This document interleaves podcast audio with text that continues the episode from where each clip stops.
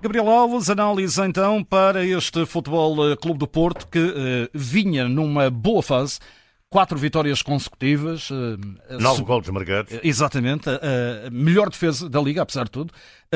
vinha até a crescer exibicionalmente, muito, muito mais Porto nesta fase, sobretudo jogos europeus, com qualidade, com uma solução também do João Mário à esquerda, com Sanchez à direita.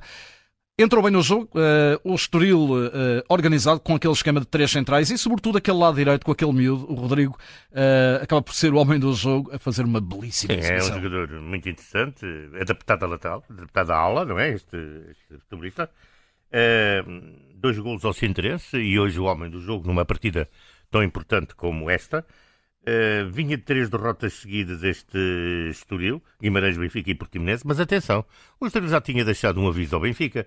Portanto, naquilo que fez frente ao Benfica, deixou um aviso ao futebol, portanto, à Liga. Esta é que é a verdade. E não é por acaso que o próprio Sérgio Conceição, ontem na divisão, e nós daqui focámos isso e sublinhámos isso antes do jogo começar, uh, deu um recado para dentro que aquilo que é a classificação nem sempre tem a ver com a dinâmica que a equipa apresenta e dando-lhe, portanto, eh, toda a nota positiva a essa dinâmica que acabou hoje por uh, se ver e se sentir no Dragão com o Futebol Porto uh, a, a, ficar com a ferida exatamente dessa capacidade da equipa da Costa do Sol.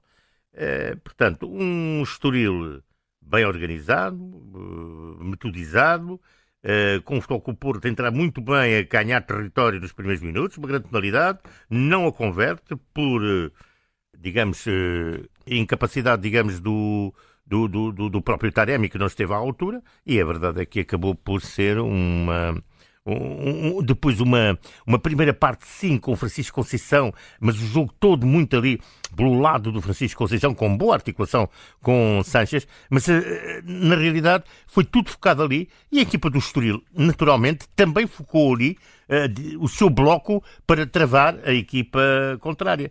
Então, o Porto não mordeu, não conseguiu fazer aquilo que se pode dizer um remate enquadrado, e já muito sobre o final apareceu então um remate que acho do próprio Francisco Conceição.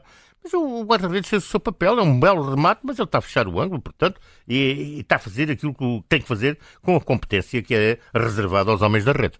É um Porto, então, que perde qualidade, sobretuto quando perde o Conceição eh, fisicamente. Sim, é, é a única que criava desequilíbrios. Portanto, o Porto depois eh, faz alterações, coloca o Tony Martínez, tenta jogar, portanto, pelo futebol aéreo. Não, nada, nada saiu. E, portanto, não mordeu, não teve jogadores capazes de morder.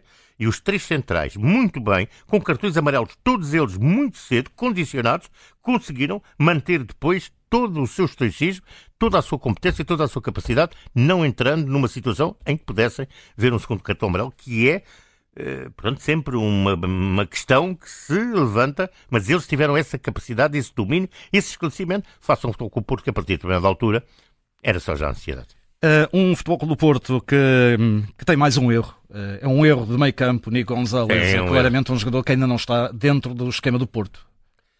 Não, e está a tardar a ganhá-lo. Esta aqui é a verdade. Uh, ao, é um jogador... ao, contrário do Varela. Sim, sim.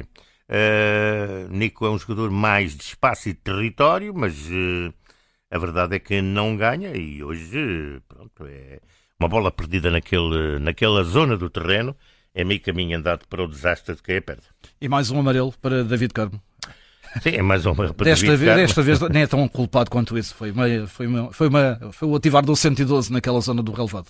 Sim, mas uh, David Carmo é, é, verdade que é um jogador que, uh, portanto, na posição neste momento do Foco Porto, ao lado de Pepe, é o futebolista que, certamente, e não é por acaso que Sérgio Conceição, nesta altura, o faz. Portanto, estar presente, é, é o jogador com maior, digamos, competência para fazer. E repare-se, mas David Carmo também tem, dadas as lesões, a lesão que tem vindo a atormentar uh, Pepe, também tem tido que jogar com. Mas jogar com o Pepe ao lado é sempre um descanso para o outro central, naquilo que é a complementaridade de funções no eixo da defesa.